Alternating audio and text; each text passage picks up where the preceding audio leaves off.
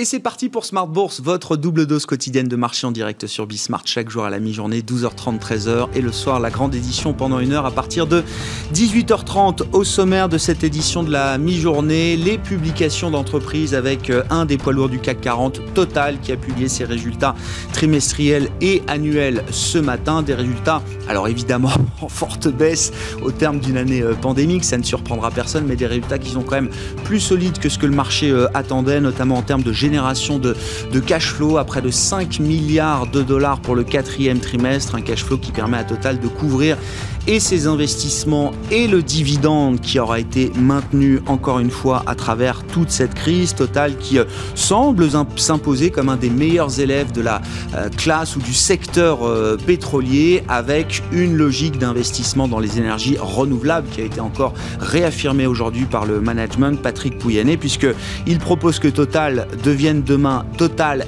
Énergie, un énergéticien au sens large du terme et non plus seulement un pétrolier et dans les faits, Total continue la montée en puissance de ses investissements dans l'énergie renouvelable et l'électricité, puisque sur les 12 milliards de dollars d'investissement net prévus cette année, Total prévoit de dépenser près de 2,5 milliards de dollars pour l'investissement dans les énergies renouvelables et l'électricité. Le titre Total gagne autour de 1% à la mi-journée sur le marché parisien, un marché parisien qui ne fait pas grand-chose. D'ailleurs, vous aurez le résumé complet dans un instant avec Nicolas Pagnès depuis la salle de marché de, de Bourse Direct. À propos d'énergie renouvelable, euh, parlons évidemment du dossier HRS. Le thème, c'est l'hydrogène. HRS est un spécialiste des stations de ravitaillement hydrogène en France, en Europe et peut-être demain également aux États-Unis. C'est la première cotation aujourd'hui d'HRS et le titre s'envole de 30% sur le marché d'Euronext Growth. Enfin, notez un titre à l'inverse qui est suspendu de cotation, c'est le titre Natixis qui a demandé la suspension de cotation euh, au, marché euh, d'Euronext dans l'attente d'une communication. L'agence Bloomberg rapportait hier que BPCE, la maison mère de Natixis, envisageait un retrait de la cote en rachetant les 30% du capital de Natixis qu'elle ne détient pas encore. Natixis qui publiera ses résultats annuels ce jeudi matin à la Bourse de Paris.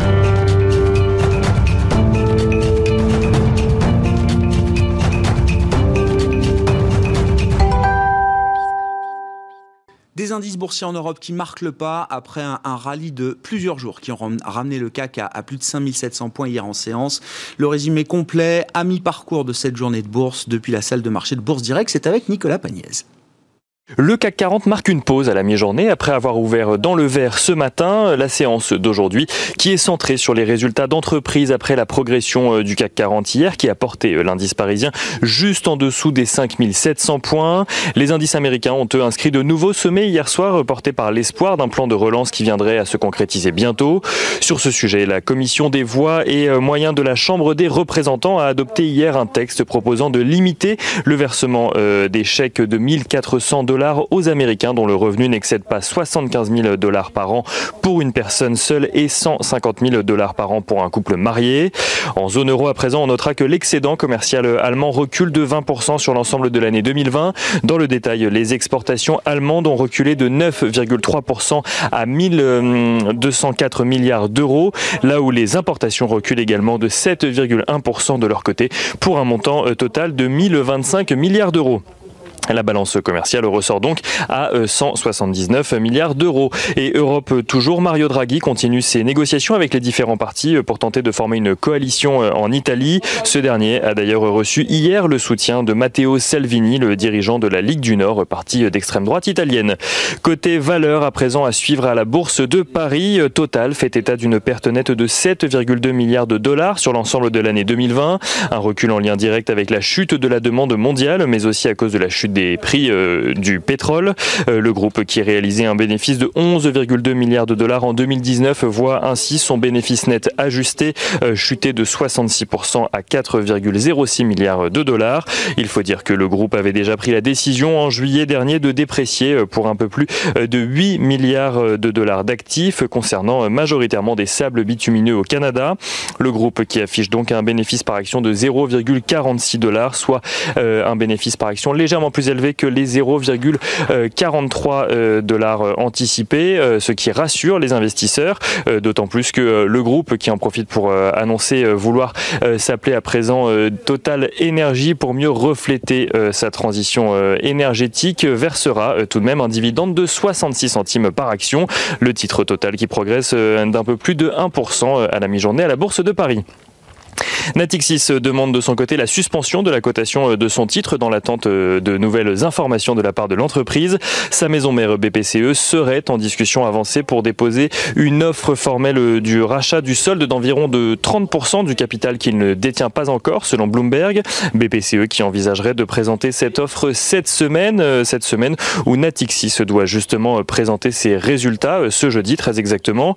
Une rumeur qui est étayée par le fait que Natixis avait démenti tout retrait de la cote en juillet dernier, mais que l'engagement pris à l'époque n'était valable que six mois selon les règles fixées par l'AMF et prenait donc fin en janvier. Score annonce de son côté une progression de ses primes de réassurance à l'occasion du renouvellement euh, annuel de ses contrats euh, au mois de janvier. Celles-ci ont augmenté de 15,9% euh, sur un an à taux de change constant à 3,45 milliards d'euros, grâce notamment à une hausse tarifaire de près de 8%. Et valeur toujours, on notera que HRS s'envole pour son premier jour de cotation. La, société spécialisée dans l'hydrogène avait déjà dû clôturer son IPO en avance face à la très forte demande. Ce matin, l'action gagnait 38% à 35 euros pour ses premières minutes de cotation avant de redescendre aux alentours de 32 euros. Et on finit ce point à la mi-journée avec un petit tour du côté des matières premières. Le pétrole, dont le baril de Brent se dirige vers les 61 dollars. L'once d'or, elle, se rapproche des 1850 dollars. Et sur le marché des changes, on notera que l'euro dollar est à la mi-journée au-dessus des 1,21 dollars pour 1 euro. Nicolas Pagnès qui nous accompagne en fil rouge tout au long de la journée sur Bismart depuis la salle de marché de Bourse Directe.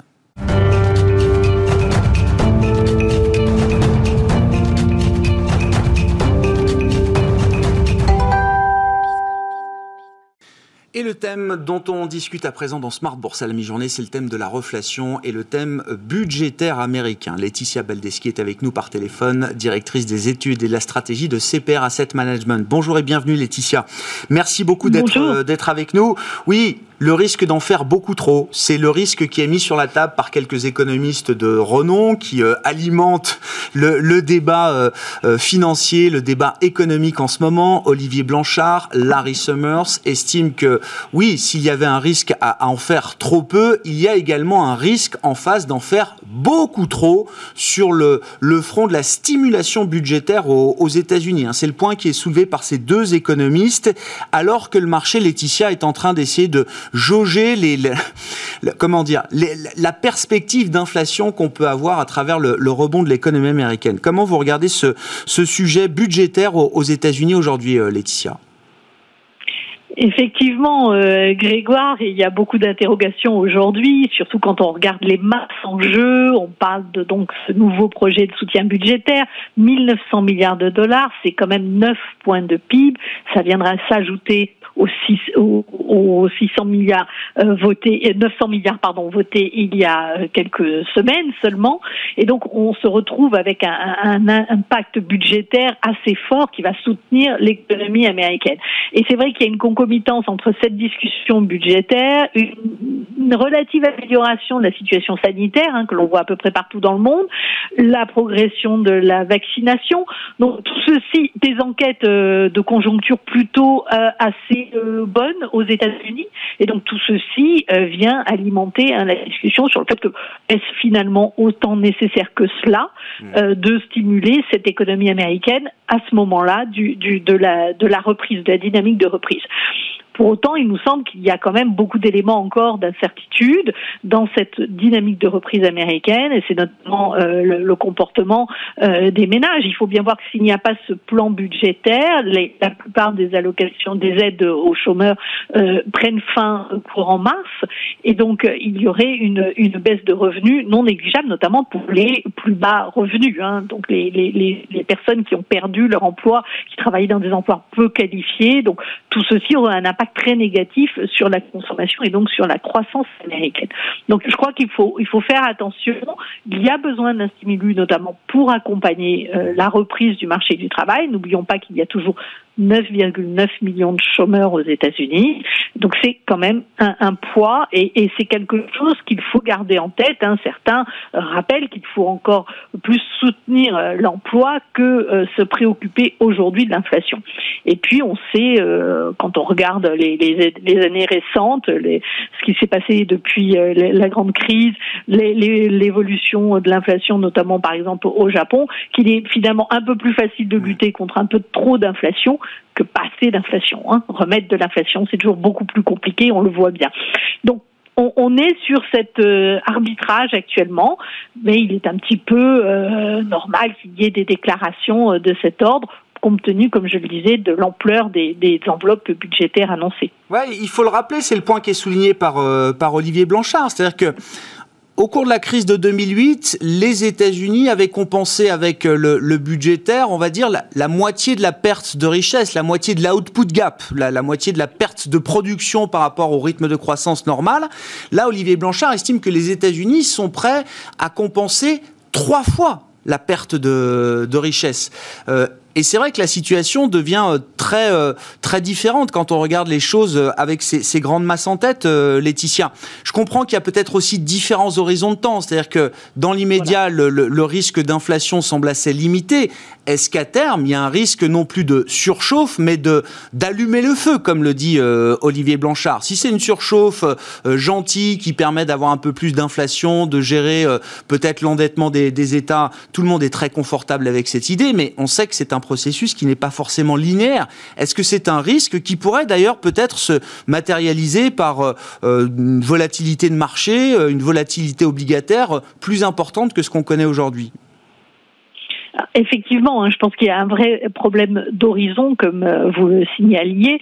Euh, Aujourd'hui, on parle de volatilité des prix sur les prix. Hein, on le voit bien, on a beaucoup de bruit sur l'inflation. Il y a eu pas mal de mesures qui ont fait que euh, l'inflation était très basse et puis c'était cohérent avec la récession mondiale. Hein, donc une, une inflation très basse l'an dernier, un effet de base favorable va faire toute petite hausse de prix sur certains secteurs va se traduire dans les taux d'inflation un peu partout. Donc on va avoir une réaccélération des, des prix euh, dans les prochains mois. Pour autant, est-ce qu'il y a un vrai événement inflationniste, si je peux m'exprimer comme ceci? Euh, Pour moi, effectivement, il y, a, il y a un événement inflationniste si vous avez une accélération de la demande et qu'en face, les entreprises ne peuvent pas répondre par leur offre à cette, et répondre à cette accélération de la demande. Pour le moment, on n'en est pas là. Hein, on a effectivement des sources de, de demandes potentielles à, se développer dans les prochains mois. On pense notamment à l'accumulation d'épargne hein, qui a été considérable sur l'année 2020, euh, mais encore faut-il que cette épargne euh, se traduise en consommation. Or, on le sait, l'épargne, les 1500, plus de 1500 milliards disponibles euh, aux États-Unis en surplus de ce que l'on avait pu observer les années précédentes, elle est surtout détenue par des ménages aisés. Hein, donc, ce ne sont pas ceux qui ont la propension marginale la plus forte à consommer, et donc ceci risque de se traduire plutôt par des réallocations de portefeuille vers des actifs risqués, hein, soit dit en passant. Donc, euh, on, aura une inflation, mais aussi des actifs euh, risqués peut-être dans les prochains mois. Mais en, en, en l'occurrence, voilà, il faut il faut faire attention. On a un processus de redémarrage, comme je le disais, il faut pas cette situation du marché de l'emploi qui est encore loin, loin, loin d'être normalisée. Donc même s'il y a beaucoup de stimuli aujourd'hui, euh, on en a besoin aussi. Hein, et on se rappelle, effectivement, euh, Larry Summers dans sa tribune hein, au Washington Post euh, ce week-end rappelait hein, l'importance du stimulus de 2021 par rapport à celui de 2009, mais peut-être qu'en 2009, justement, on n'en avait pas fait assez. Hein, quand on a vu derrière euh, la, lenteur notamment du redémarrage de l'investissement des entreprises, qui est la croissance potentielle de demain, eh bien, euh, on, peut s'interroger. Donc peut-être mieux vaut-il qu'il faut euh, qu'il est plus judicieux d'en faire. en faire trop que pas assez. On en revient. Voilà. On en revient là. On en revient là. Et puis, comme disait Madame Yellen, et elle connaît bien la question, ou Monsieur Krugman, eh bien, la, la Fed est là la Fed pourra réagir et euh, prendre des mesures pour limiter l'accélération de l'inflation si d'aventure celle-ci accélérait au-delà de ce qui est tolérable par la Banque centrale. avant, alors, avant peut-être de reparler d'un scénario euh, très inflationniste, si on reste dans l'idée d'une d'une reflation, euh, Laetitia, et qu'on prend comme mesure peut-être le, les taux longs américains, on a vu un 20, je crois, sur le 10 ans américain. Est-ce que c'est déjà un, un niveau correct par rapport à l'état de l'économie ou de ce que les marchés peuvent projeter sur l'économie américaine. Est-ce qu'on peut envisager des niveaux beaucoup plus élevés encore? Bien, euh, écoutez, nous, nous c'est vrai que dans un scénario de reprise graduelle, nous étions plutôt à la hausse des taux longs américains. On envisageait un 25 pour la fin du mois de, de, de pour le mois de fin, mars début avril hein, dans nos scénarios, dans le cadre de nos scénarios à trois mois. Donc, vous voyez, on est sur cette tendance de l'entreflation, de normalisation, si on peut dire, euh, des, des, taux longs euh, américains. Euh, effectivement, si alors d'aventure tout vous, vous, connaissez la réactivité euh, comme moi des, des investisseurs de marché. Euh, il y aura peut-être des surréactions à, à court terme, euh, mais pour autant, il ne nous semble pas qu'il y ait possiblement un, un, un vrai sell-off euh, sur le marché obligataire. Et en tout cas, les, les, les banques centrales feraient tout pour, pour euh, l'éviter, euh, tant que, comme je le disais, la situation n'est pas normalisée, notamment sur le marché de l'emploi. Bon, on verra comment le marché réagit au prix de l'inflation aux États-Unis qui seront publiés demain à 14h30 pour le mois de janvier. Le CPI, l'indice des prix à la consommation avec l'inflation sous-jacente également qui sera communiqué. Donc demain en début d'après-midi, on avait déjà eu un, chiffre d'inflation spectaculaire pour la zone euro. Hein. Je rappelle que l'inflation pure sous-jacente en zone euro a rebondi de manière historique d'un mois sur l'autre pour s'établir sur un an en janvier à 1,4%, le chiffre le plus haut depuis 2015. Merci beaucoup Laetitia. Laetitia Baldeschi avec nous par téléphone directrice des études et de la stratégie de CPR Asset Management.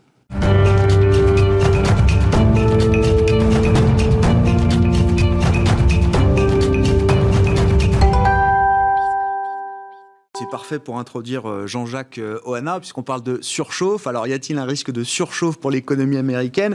Y a-t-il avant cela un risque de surchauffe sur les marchés? C'est plutôt le sujet qu'on va aborder avec vous, euh, Jean-Jacques. Bonjour et bienvenue. Bonjour Grégoire. Vous êtes directeur des investissements Doma Capital. Tesla place 1,5 milliard de dollars de trésorerie dans le Bitcoin et annonce que le groupe acceptera le Bitcoin comme moyen de paiement prochainement. Vous dites, on a là la jonction des deux bulles, Tesla et le Bitcoin étant pour vous les emblèmes des exubérances de marché qu'on peut euh, constater depuis quelque temps. Absolument, et cela ne, veut pas forcément dire euh, qu'elles vont euh, imploser euh, demain. Mais, mais aujourd'hui, on a finalement des marchés qui sont extrêmement exubérants, qui traduisent un comportement spéculatif excessif. Euh, un appétit euh, boursier euh, démesuré. on l'a vu avec les petites capitalisations boursières. Je rappelle que par exemple sur le Russell 2000 aux États-Unis, donc c'est quand même les pattes toutes petites, hein, on est déjà à plus 13% depuis le début de l'année. Mmh. il y a un mois qui s'est à peine écoulé. Et Tesla, alors Tesla pour c'est l'emblème des, des, des, grandes capitalisations. Maintenant, c'est la cinquième capitalisation boursière américaine. son cours a été multiplié par 8 l'année dernière. On est à 22% de hausse euh, déjà cette année. Euh, euh, Tesla, c'est produit un producteur d'automobiles. Enfin, ça, évidemment, ça peut être beaucoup plus que ça. Hein. On savait que c'est l'argument qui est invoqué aujourd'hui pour justifier la valorisation de Tesla, parce qu'on disait que Amazon était seulement un libraire en ligne au début des années 2000, et maintenant, il est ironique de voir ce qu'Amazon est devenu. Donc, il ne faut pas ah non. plus écarter, cette, cette, possibilité. cette, possibilité. Mais aujourd'hui, euh, Tesla produit 500 000 euh, euh, véhicules et, et capitalise mille fois à peu près ses bénéfices, un peu plus, je crois, mais bon, peu importe, compte tenu de ces, ces niveaux, c'est à peu près 1000. Et parallèlement, pour donner une comparaison dans le secteur automobile, on a Toyota euh, qui capitalise trois fois, trois fois et demi moins que, Tesla, mais qui produit 20 millions de véhicules, donc 20 fois plus. Et, euh, et même si Tesla devait devenir un acteur majeur dans tous les domaines, c'est-à-dire dans la production de l'énergie, par exemple, stockage, hein. d'énergie, euh, ça pourrait être, être aussi dans, dans, le véhicule, les véhicules autonomes, dans la donnée. Voilà, on pourrait imaginer un tas de domaines où Tesla pourrait émerger comme un acteur majeur. Euh, euh, et donc on pourrait comparer Tesla à Apple en termes de multiples, ça serait intéressant. Quelle est en fait la croissance des bénéfices qui serait nécessaire à Tesla pour, euh, à ce cours actuel, être au, multiple d'Apple dans 5 ans, par exemple, dans, dans 7 ans? Et, et, bien, en fait, il faudrait que Tesla multiplie à peu près par 30 ses bénéfices actuels pour euh, euh, justifier euh, le niveau de, de multiples de valorisation d'Apple aujourd'hui, qui est l'acteur, un des acteurs incontournables dont on parlait. Et, euh, euh, euh, et, Apple, aujourd'hui, justifie un multiple de valorisation boursière autour de 30. Voilà. Donc, voilà, vous avez, vous avez les 1000 de Tesla. Comment, qu'est-ce qu'il faut faire pour arriver aux 30 d'Apple? Il faut multiplier à peu près le bénéfice par 30. Donc, ça donne un ordre de grandeur. bénéfice qui repose aujourd'hui essentiellement quand même sur la facturation de crédit carbone. Hein, Absolument. Ça, revente de crédit carbone. Il est assez justement ironique pour arriver à la seconde bulle que, que Tesla est mobilisé euh, finalement les, euh, que, l'argent corresponde. C'est les 1,5 milliard euh, d'économies carbone pour acheter le, Bitcoin, pour investir dans le Bitcoin. Alors c'est 8% de sa trésorerie. Donc on pourrait dire que ça reste un, investissement relativement modeste par rapport à la totalité, mais c'est une première pour une société de cette de cette capitalisation. Alors on a déjà vu des excès avec MicroStrategy qui a fait un, investissement très important par rapport à, son bilan euh, dans le Bitcoin. Mais là, il s'agit quand même d'une initiative qui est, qui est, une première. Et, on peut dire que, premièrement, ça donne un signal curieux au marché, c'est-à-dire qu'ils n'ont pas tellement mieux à faire euh, en termes d'utilisation productive de leur épargne qu'investir euh, dans le Bitcoin. Mais ça, ça fait de nombreuses années que ça dure parce que des sociétés rachetaient leurs titres. Mais là, Tesla préfère investir dans le Bitcoin que racheter ses propres titres si elle n'avait pas besoin de cette, euh, de, de, cette, de cette manne. Et, euh, et, et, d'autre part, euh, eh bien, c'est investir dans un actif qui est controversé euh, dans euh, son bilan carbone. Alors je rappelle quelques données sur le Bitcoin. Bon, le Bitcoin, euh, c'est une multiplication par 3, 4 maintenant de son cours, puisqu'on est passé de 10 000 en octobre à 40 000 dollars aujourd'hui. Oui, peut-être 50 demain, parce qu'on était à 48 000, j'ai vu d'ailleurs. Oui, oui, exactement. Mais voilà, ça, va, ça va très, très vite. Ça va très très vite. c'est un actif qui est considéré par certains comme une monnaie, mais qui n'a comporte aucune des caractéristiques d'une monnaie. Et ça, c'est important de le signaler, puisque les trois caractéristiques importantes d'une monnaie sont premièrement l'unité de compte. Donc ça, ça, veut dire pouvoir donner des prix dans les marchandises et les services. Or, quand vous avez un actif qui évolue de 10-15% en dollars, en euros tous les jours, bah, ce n'est pas facile de donner un prix à vos services. Donc ce n'est pas une unité de compte. Euh, la deuxième caractéristique d'une monnaie, c'est un moyen d'échange. Mmh. Et de ce point de vue-là, bah, le Bitcoin, c'est pas du tout efficace parce que son algorithme euh, de proof of work, euh, du mining, en fait, du, euh, ce qu'on appelle le hashing, eh ben, en, fait, c'est un algorithme qui est peu efficace et qui traite avec un facteur, les, transactions avec un facteur de lenteur de 1000 à, à 5000 fois moins que des transactions traditionnelles. Donc, c'est pas un moyen d'échange efficace. Et puis, la troisième caractéristique, c'est la réserve de valeur. Est-ce que ça marche pour préserver son capital?